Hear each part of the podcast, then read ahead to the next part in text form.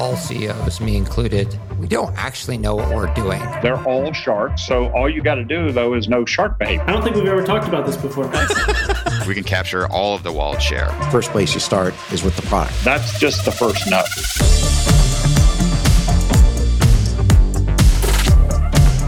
This is the Capital Stack.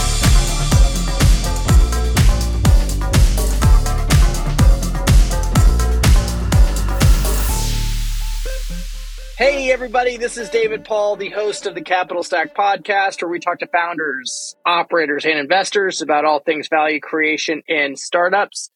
Today, I am talking to my man, Shawn, over at Talkatoo.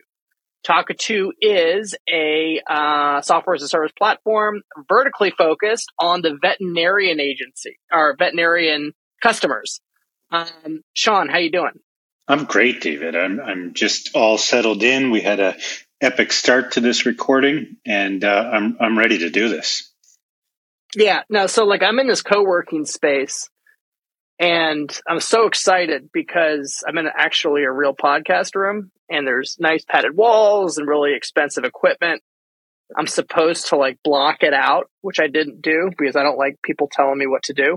And um, I just kind of went in here and then I spilled a cup of coffee all over this really nice equipment. So. yeah, it was a hell of a way to get this episode started. Yeah, yeah. So I don't know what's going to happen. Um, you know, I don't think my karma's super high, but you know, I butchered the intro. Shawn Wilkie, I'm talking to software as a service, focusing on veterinarians and workflows within veterinary medicine. So, Shawn, tell us a little bit about yourself and what made you want to do Talkatoo. Yeah, that sounds great. Um, thanks for the question, Dave, and thanks for having me. Um, so I think we are going to go back to 2017. I'm running a company um, working with Nuance Communications, um, and we've taken their human medical product and adapted it to the veterinary field. And so we took their Nuance's, Dragon Medical, added a bunch of vet words, um, changed the way that the software got installed, and created this product. And there was a ton of interest, and we were growing, and we um, we had customers all around the world. We were attending veterinary trade shows all over the planet, and we had a customer come to us and said, Hey, Shawn, uh, we want to buy 200 licenses of your software. And that would have been uh, 200 times uh, 2000. You're a good guy with math. So what do we got there, David? It was a big, big, big opportunity. Calculator's not open. So anyways, it was a big opportunity. And they said, what can you do for a discount? And we said, uh, we'll get right back to you. And so we went to try to get a discount and we got like a 5% discount and they laughed at us. And so at that point, I was like, okay, this company really doesn't make sense. We're not going to be able to scale it. And I didn't like the software that we were selling because in 2017, we were shipping boxes in the mail that had CDs when nobody even had a CD ROM in their computer anymore and and it just didn't see I didn't see an end game for the company. And so having been a multi-time founder and created a couple of companies, I thought to myself like probably good time to exit. And so I exited. I love the veterinary vertical. I love the customers. And so I went to work about a month after that exit, which was only a tiny one, but it was still a win, uh, to trying to figure out can we build a better mousetrap? Can we take some of the technology that's out there and build a piece of software that would allow me to be in control of the destiny as opposed to a partner with another company? That was how we got started. Okay, so Nuance, which is the big gorilla in the human healthcare space, Microsoft bought them for a boatload of money, but they do scribing and I guess auto dictation for for medical groups. And you said that there was an offshoot of that that licensed IP from Nuance that you founded and sold. What was it wasn't that? It wasn't an offshoot. It was my company, um, mine okay. and a couple of other co-founders. It was called Dragon Veterinary. It still exists today, and they're a okay. partner, a reseller partner of Nuance's that we built a little tiny piece of software that installed over that piece of software that adapted it Got to the it. veterinary vertical. And so we found the opportunity and it was a big one. And so we thought to ourselves, like, you know, I thought to myself and my co-founder, maybe we can build something. You know, at the time, uh, Google was coming out with speech APIs. It was their very first one that they ever came out with. Microsoft, uh, Amazon, all of them, all of the large tech companies have come out with speech APIs. And we took Google's API and built a business around it, um, which allowed us to adapt it to the veterinary world. And we've been doing it now since 2019. And, you know, we're 4,000 users deep and growing every month. That's awesome. So why did you sell? Um, why did you sell the last company's product on prem? Uh, it was nothing to do with us. It was what was available as a reseller, and so it was a local installed um, software Product. that ran on the desktop, and hence the CDs and the mail. Yeah, I think I remember Dragon from years. Is it the same Dragon? Yeah, well, they have a bunch of different ago. divisions, right? They've got professional Mhm. and legal and, and all of them. Yeah, and it's a great product. Um, yeah. So you made a software as a service specifically for the veterinary industry, and you were doing the same essential use case, which was dictation within veterinary practices. yes, sir. Now, you did something that's extremely difficult, which is trying to build a product that gets installed into workflow. So, you know, being the challenge of that, and you're also selling into a market that's pretty fragmented, has a lot of SMBs. How did you, you know, get that pro- the proverbial product market fit? Well, it was interesting because when we started the company, we knew that it was there, right? We knew that there was this pent up demand to expedite medical record keeping inside the veterinary space. So we were lucky. We kind of knew that there was a business before we even started the business because of the last experience. Um, and so, you know, that we started with those cards. So most companies don't get to start kind of knowing product market fit, knowing what you should do. Um, what we had to do is build a solution that could be used by anybody that was simple and easy to use. And then, you know, after you get your first 10 customers, which we got at a trade show in Reno, Nevada, I'll never forget, we definitely hadn't uh, perfected the product and it wasn't finished. Um, but we went to sell it anyways. And after we did that, you know, we you know, weeks, you know, one week after we had a functional product and we had users that were driving, you know, our roadmap. You know, we, was me and two developers at the time. So it wasn't a big, big team, but we knew that if we just continued to listen to our users and continue to evolve the product in a way that made their work easier, then we would hopefully be able to build a business. And that's what we did. So did you, um, when you said that there was like, a, you know, uh, I guess awareness of, of dictation within medical groups, are you talking about the, the Dragon type software that like had some type Yeah. of penetration in the market that was meaningful? Yeah, it was it was small, but it was meaningful. People had heard about it. You know, the message was starting to get out. Um, Oh, I heard still it. A boot. I heard it. I heard That's the right. accent. Got you. token Canadian. Yeah, that's right. Yeah. I, I'm not. I would apologize, but I'm trying to be anti-Canadian today. No, I'm joking. I'm sorry. Yeah, sorry. Yeah. Go ahead. Sorry. No, no, I don't. Yeah, yeah. look at you. Are you Canadian too?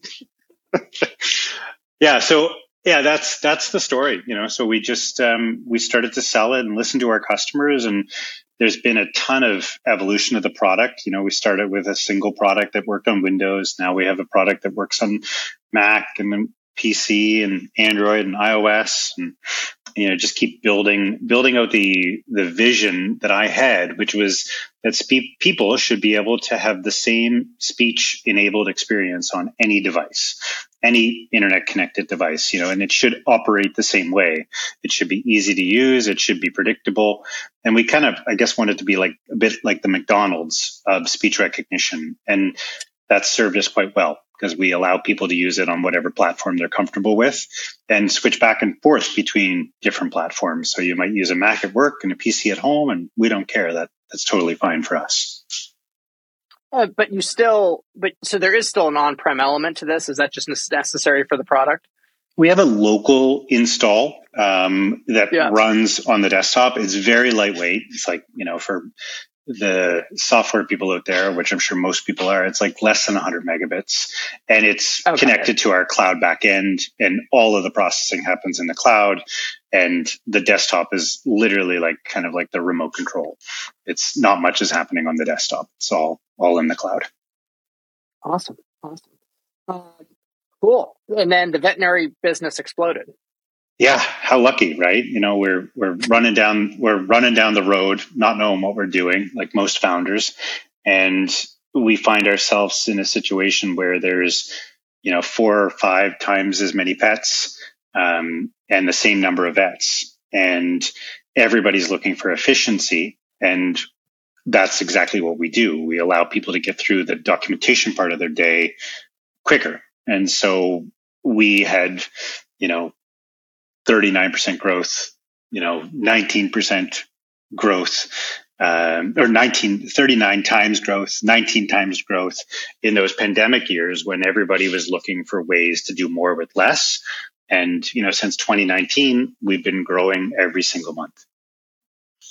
Got it. And so do you feel, um, I just feel like dictation.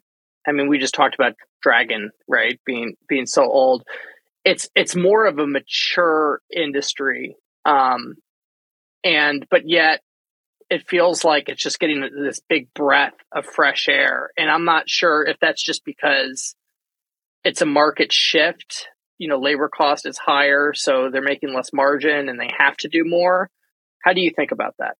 That's a great question. I definitely completely agree that it's an old line item. You know, dictation's been around for a long time. Before dictation, there was transcription. Before transcription, there was dictaphones.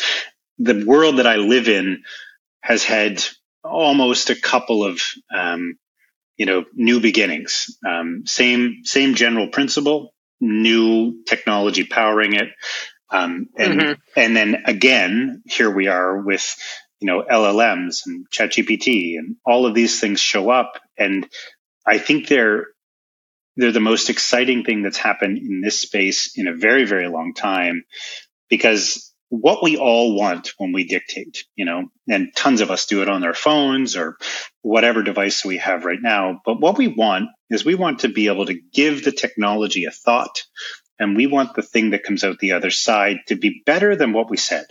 Like it's, it's a strange thing because oftentimes we'll have this conversation with customers and they'll be like, well, it's not, it's not as good as I expected it to be. And then I'll say, well, if it types out every word that you said exactly how you said it, how is that not as good? And their response will be, when I read it, I can see that maybe I should have said it a different way or I can make it better. And so oftentimes the challenges with dictation is that we actually have a higher expectation than what is delivered. And that's not unique to my product or anybody else's product. And I think this new breath that showed up when generative AI showed up is the ability to arrive at a better place than what we expected it to be. So if you can imagine, you know, dictating into chat GPT and saying, clean that up, make it sound better. You can do that today you can do that with our product and any other product. There's companies like ours and others that are driving towards building these features into their dictation apps so that what you get is better than perfect. It's actually better than you could have ever imagined because now you're able to layer in all of this contextual information, all of these layers of that LLM to actually produce something at the other end that's better than what you said, which is pretty damn exciting. I, I said it's almost it's almost too good. I mean, I blog and I'm just like, you need to make this worse, like because people are going to find me out.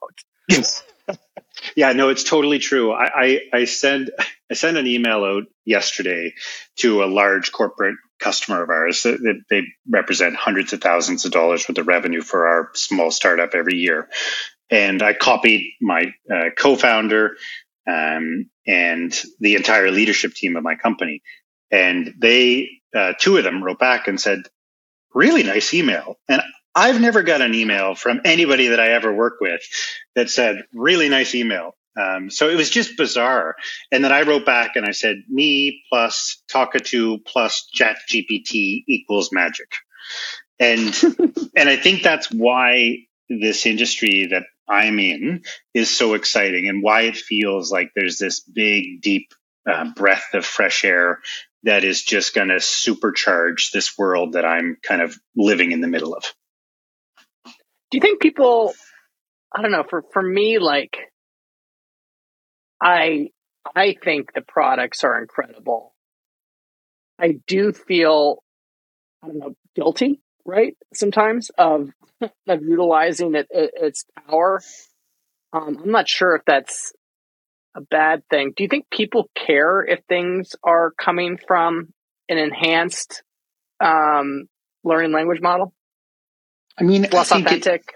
It, I, I guess maybe the thing that I would focus in on is what's the what? You know, if it's an email that's well thought out and explains exactly what you're trying to convey, I think that that for the receiver is way better than getting an email that is hardly legible, that is discombobulated and doesn't effectively communicate what was meant to be communicated, which, you know, I, I, guess I'll call myself out here. That's what my emails used to look like. You know, as a founder, things are going by quick. I think really quickly, and, and sometimes I don't communicate effectively over writing. And so that problem has now gone away for me. And everybody that's on the other side of the emails that I send out is better for it. They've they've got something that they can understand. If it's um, a research paper um, that maybe has massive impact on the people that are reading it, and they go to the author thinking that they're the you know the the top source for that information in the world and they find out that they're dealing with a bit of an airhead then maybe that's a problem so i think it depends on what it is that what the person on the other end is expecting and why they've gone to that thing that might have been enhanced with generative AI in the first place. I don't know if that makes sense or not. No, it makes a ton of sense. It makes a ton of sense. So if you're um, reading Dave's blogs and it's it's it's it's it's half me, right? I write what I what's in my head, and then it makes it sound better. But but but what the hell's the problem with that, right? Like all you're doing is mm. helping the people that want to consume that information, making it easier for them to understand. And the reason that they're reading the blog in the first place is because they want to learn. So I, I don't have a problem with that, and I don't think I don't think many people would. It's almost like a calculator, right? Like, does anyone care if I solve a math problem with a calculator versus write it out? Yeah, I mean, and like it's that's a really great like segue to what I'd like to say next, which is this will evolve, right? Like, you know, the, the conversations that I'm having internally with like my engineers and my astrophysicist that works for me is like, we can either be part of this thing and learn with it and grow with it, or we cannot and think that we can be better and then watch our competition drive past us um, so fast that we can't even pick out the color of the car. So what's going on in the vet industry right now? Well, it's a bit bananas. Um, you know, this this pandemic puppy. So thank you to all of the people that listen to David's podcast that have bought a dog in the last three years. really appreciate it. This pandemic puppy problem um, that no one thought would be a problem has created an overwhelming demand for veterinary services. And the veterinarian industry is struggling to just stay above water. Um, because if you can imagine, if you're a house painter and you live in a town with 100 people and you have enough business with those 100 people to keep yourself busy um, all year long, and then all of a sudden, you know, 10,000 homes are built, that, that's kind of what's going on. It's just there's been a massive supply. Um, and a massive demand for those veterinary services and there's just no supply. So it's it's really an interesting time to be in an industry that is literally on fire. And it's a stressful place to be. You know, it's life and death. It's not life and death of humans, but it's life and death of pets. And you know the the other thing that I think is fascinating, David, is like you know we have kids, you and me both.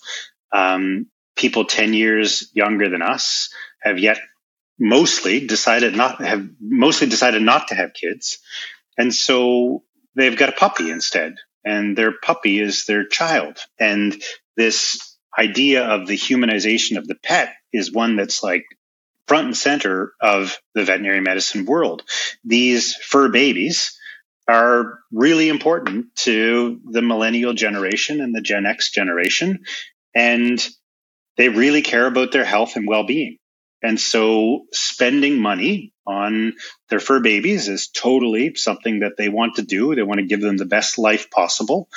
And that has also contributed to this boom in the pet health world. It's absolutely wild. And when we started this company, I could have never predicted that.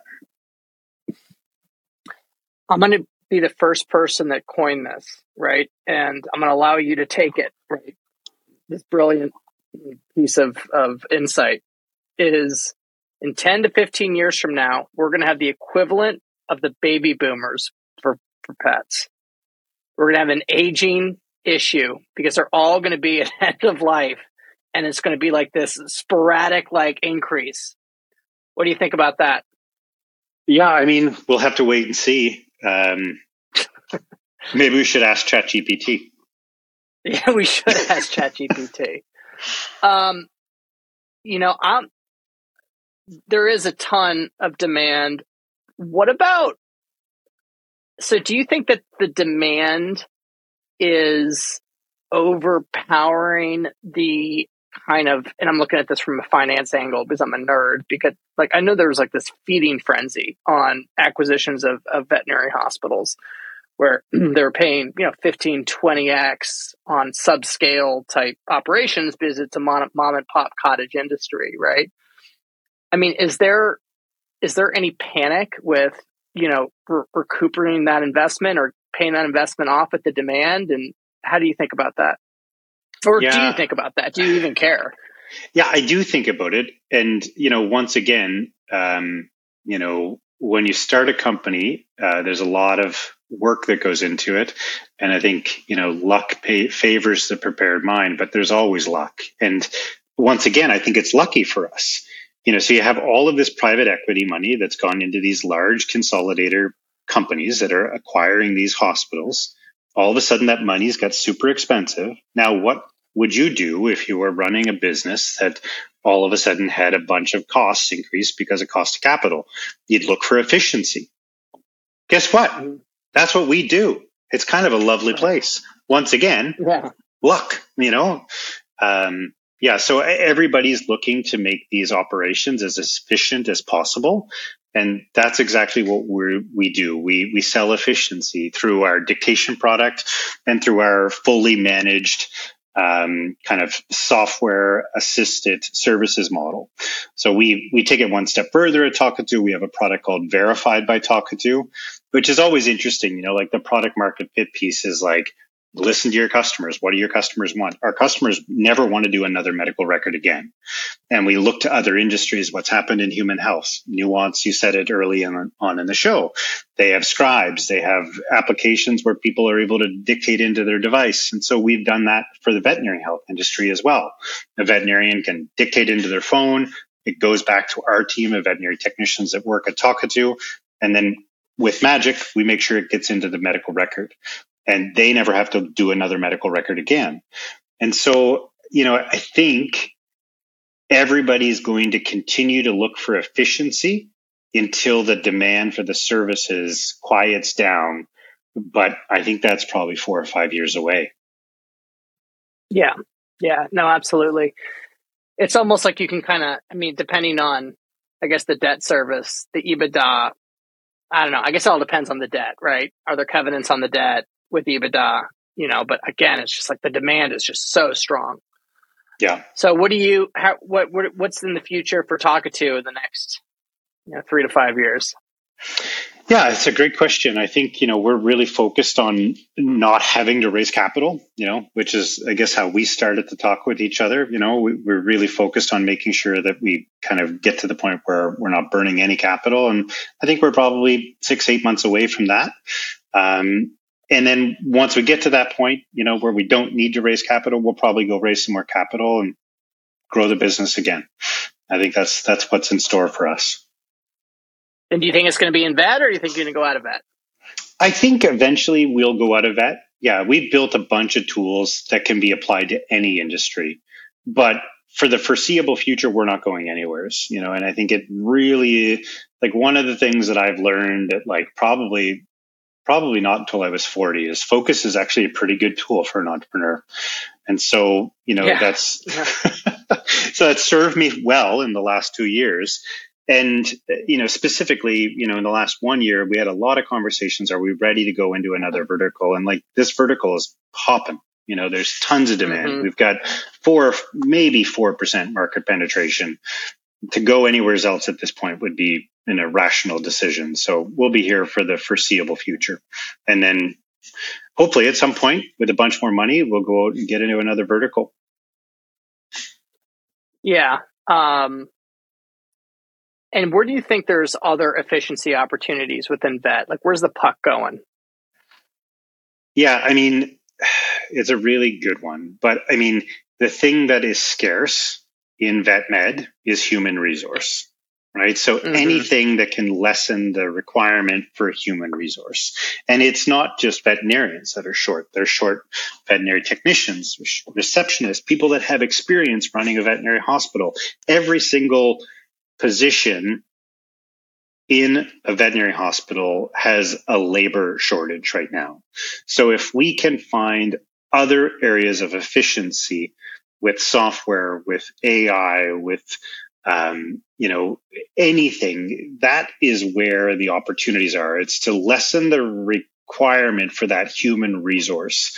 You know, so whether it's you know systems to um, you know auto chatbots to automate conversations with pet owners to do teletriage or other areas that can be outsourced off of those resources that are in the hospital that's where i think we'll see big opportunities you know like the pandemic showed everybody that telehealth could be a thing and it's really a shame because it's not as much of a thing as it should be still there's still massive opportunities there. And I think that you will see companies rise to the occasion and even some of these consolidators get that kind of remote slash on site model perfected. And I think whoever does that first has a lot to gain because if you have an overwhelmed system and you can take some of the uh, access capacity um, and put it somewhere else with an outsourced company or with a company that's fully remote. I think there's some incredible opportunities for efficiency gains there and capacity building because the thing that all of these large corporate groups are trying to do is increase their capacity because they have existing customers and they have this whole supply of new customers. And so whoever is going to be able to service these customers in the most effective, timely way is has a lot to win right now. Mm-hmm. And I think I think talk, I think software. I think you know uh, these LLMs. I think AI. I think all of these things are going to find them find their way into veterinary medicine because there's no easy solution for most of the problems that exist, and it's pretty exciting time to be in this industry. Awesome, cool. Uh, Shawn, thank you so much for uh, for coming on. a couple of questions. Who else should I interview? That's really interesting. That's a good question. Let me think. So I, have got a buddy. Um, he's another entrepreneur. He's another AI uh, nut like me. His name is Sebastian Gabor. He runs a company called Digitail. They he's coming make, on. Yeah, well, he's he's a good dude. so I would highly recommend him. Um, I chatted with a guy in the UK the other day. I mean, most of my day now, David, is uh, spent, a lot of it is spent, you know, kind of down this AI rabbit hole. Um, so Ollie's the guy's name, and I'll shoot you his contact. He's a, a you know a developer uh, over in the UK, building really interesting software for um, just kind of inter communication, pet parents to the practice, and they do it using um, they do it using like Messenger and WhatsApp and all and Instagram messengers and allow people to operate and kind of interact with the clinic on their own terms um, using whatever technology is already installed in their phone. I think it's kind of brilliant. So he's he's a really neat guy. I mean, there's such a friggin' list, Steve, because you know I have a podcast called the Vet Innovation Podcast. So there's just I could give you 30 friggin' people in the vet industry alone. uh, my buddy Tom Jenkins at PetsApp, he's a really neat founder. Who was a was a uh, was the veterinarian for a bunch of Buddhist monks that had a bunch of Siberian tigers over in Thailand. So he's a neat guy. That's cool. Yeah, there's a bunch of people. So I could give you a list, but there's a couple for you. Awesome. And what is your favorite book? What is my favorite book? I think that's a great question as well. Look at you with your canned questions. I think like mm-hmm. Atomic Habits is like probably my most recent favorite book. Um, but I have many, many, many books that are my favorite. Actually, that's not my favorite. My favorite book is Think and Grow Rich by Napoleon Hill, uh, an old one, but mm-hmm. a good one. Yeah, that one's kind of timeless, isn't it? Man, it's like you read that book and then you read a hundred books after it, and you're like, this is all the same stuff. This is this guy started all of this. Yeah, you know what's funny about that because I'm I'm I'm a big proponent of mind, um, you know, headspace and and uh, mindfulness and what's the word I'm looking for? Um, I don't know, basically, you know, having having a really good attitude and, yep. and uh, you know, really focusing on on on on goals and stuff. And and I was listening to another podcast with with an investor and being a capital allocator. It's hard to have goals, right? Because what we do is is we put money out and then we take money back in. You know, we don't have, or at least on the venture side, we don't have control when the money comes back in, right? So then it's really money out or it's AUM. And unless you're in the AUM game, you really can't have an AUM goal, right? Like if you, if you don't care about AUM, like that's not that's not a fact. Then it's you know how much money goes. And I'm not necessarily sure, and I'm biased because I don't do a lot of deals, right? Um, like I don't, I don't know if that's the best type of thing because I went out and I had a goal to deploy $3 million last year and I deployed $0 million. And I think that was a good decision based on, you know, everything I was doing, but I did fund something in January that I worked on. So I don't know. I was just kind of thinking about mindset. That's the word I was looking for. Mindset. Yeah. But, you know, yeah, I mean, uh, it's and, interesting. You described it kind of as like an infinite game, you know, like you have to kind of, I don't know, like work with it and think about it and be cerebral and yeah, but you know, it's it's interesting because I think you can like even in that world, I think you can have those goals. And like one of my favorite quotes is, "Whether you think you can or you think you can't, you're right." You know, and I love that so much, and I think about it in direct relationship to your world. You know, like you can choose, uh, you you choose uh, what entrepreneurs to invest in or what companies to invest in. You also have a second choice after the allocation of capital to really invest time, effort, and energy with those entrepreneurs to see that investment grow or not grow. And, mm-hmm. you know, I, I look at our own investors, our own VCs, and the amount of time that they make for me is, I feel, almost unlimited. And I think that that contributes to their goals. Don't make me jealous with your current investors. I mean, that's, you're hurting my feelings now there's there's still time. As soon as we don't need money, I'll come call you. exactly. I'll buy some shares off of you. Uh, all right, everybody. Thank you so much for tuning into the Capital Stack. If you like what you heard, please subscribe, download, tell a friend. You can find me, David Paul, or the title, The Capital Stack. And we will see you next week. Drop an episode every Tuesday. Bye bye. Thank you for tuning in to the Capital Stack Podcast. Make sure to share this with someone you know that can benefit from this content. Remember to support this show by rating, reviewing, and subscribing. David Paul is the founder and general partner at DWP Capital. All opinions expressed by David and podcast guests are solely their own opinions and do not reflect the opinion of DWP Capital. This podcast is for informational purposes only and should not be relied upon for decisions. David and guests may maintain positions in the securities discussed on this podcast.